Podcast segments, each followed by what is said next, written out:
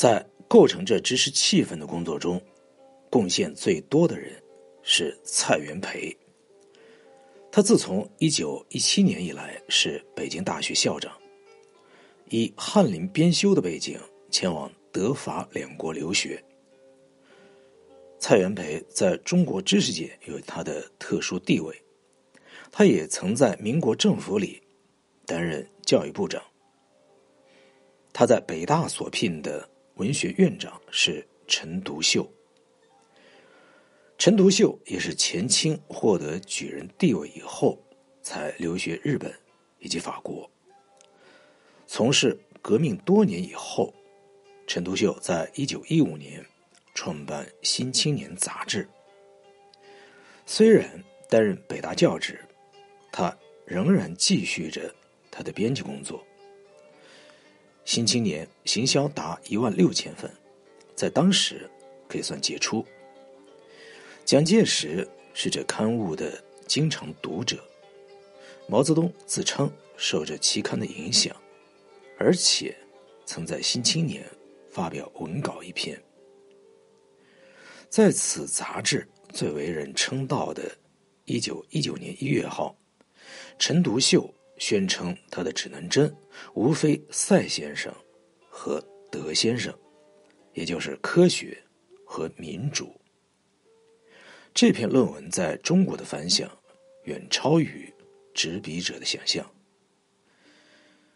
陈独秀所称的科学，着重于社会科学，而非自然科学。他的科学方法坚持有组织而均衡的不相信，与培根以及笛卡尔的态度相近。中国的传统认为道德标准是持久不变的。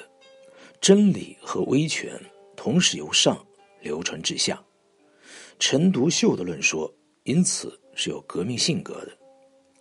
即使民主这一观念尚未用以发扬，去支持代议政治，陈独秀先另为打破偶像的工具，攻击的对象是传统习惯和儒家教条。陈独秀使用“民主”这个名词，几乎。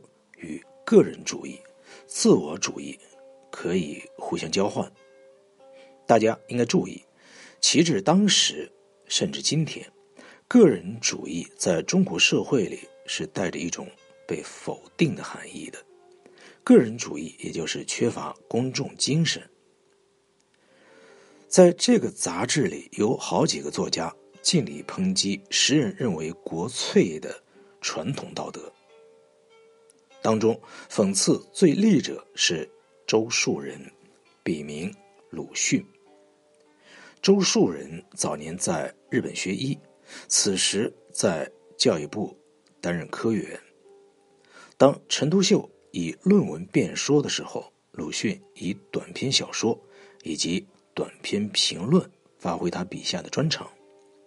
他的一篇短篇小说题为《弟兄》。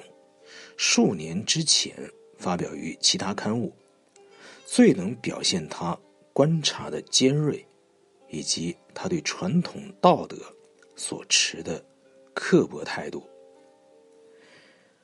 根据评论家研究，事实上这篇文章有若干的自传成分，其中提到一个公务人员，平日以杜于手足情谊，见重于人。有一天，发现他弟弟病重，在夜晚等候医生上门诊治的时候，他的心头感到咕噜似的上下不定。他认为正像是心红热，也害怕弟弟突然死去，自己无力资送三个孩子，再搭两个侄儿上学。医生诊断发现并非猩红热，不过是疹症，他也松了一口气。不过，夜间的紧张仍不能使他梦寐之间忘却。那天晚上，他梦见弟弟死去，他让自己的孩子上学，而不急于侄儿。一个侄子吵着要去的时候，他伸手给了一个耳光。他看着侄儿满面流血，而从梦中惊醒，仍不免汗流浃背，喘息未定。第二天上班，同事都恭维他骨肉情深。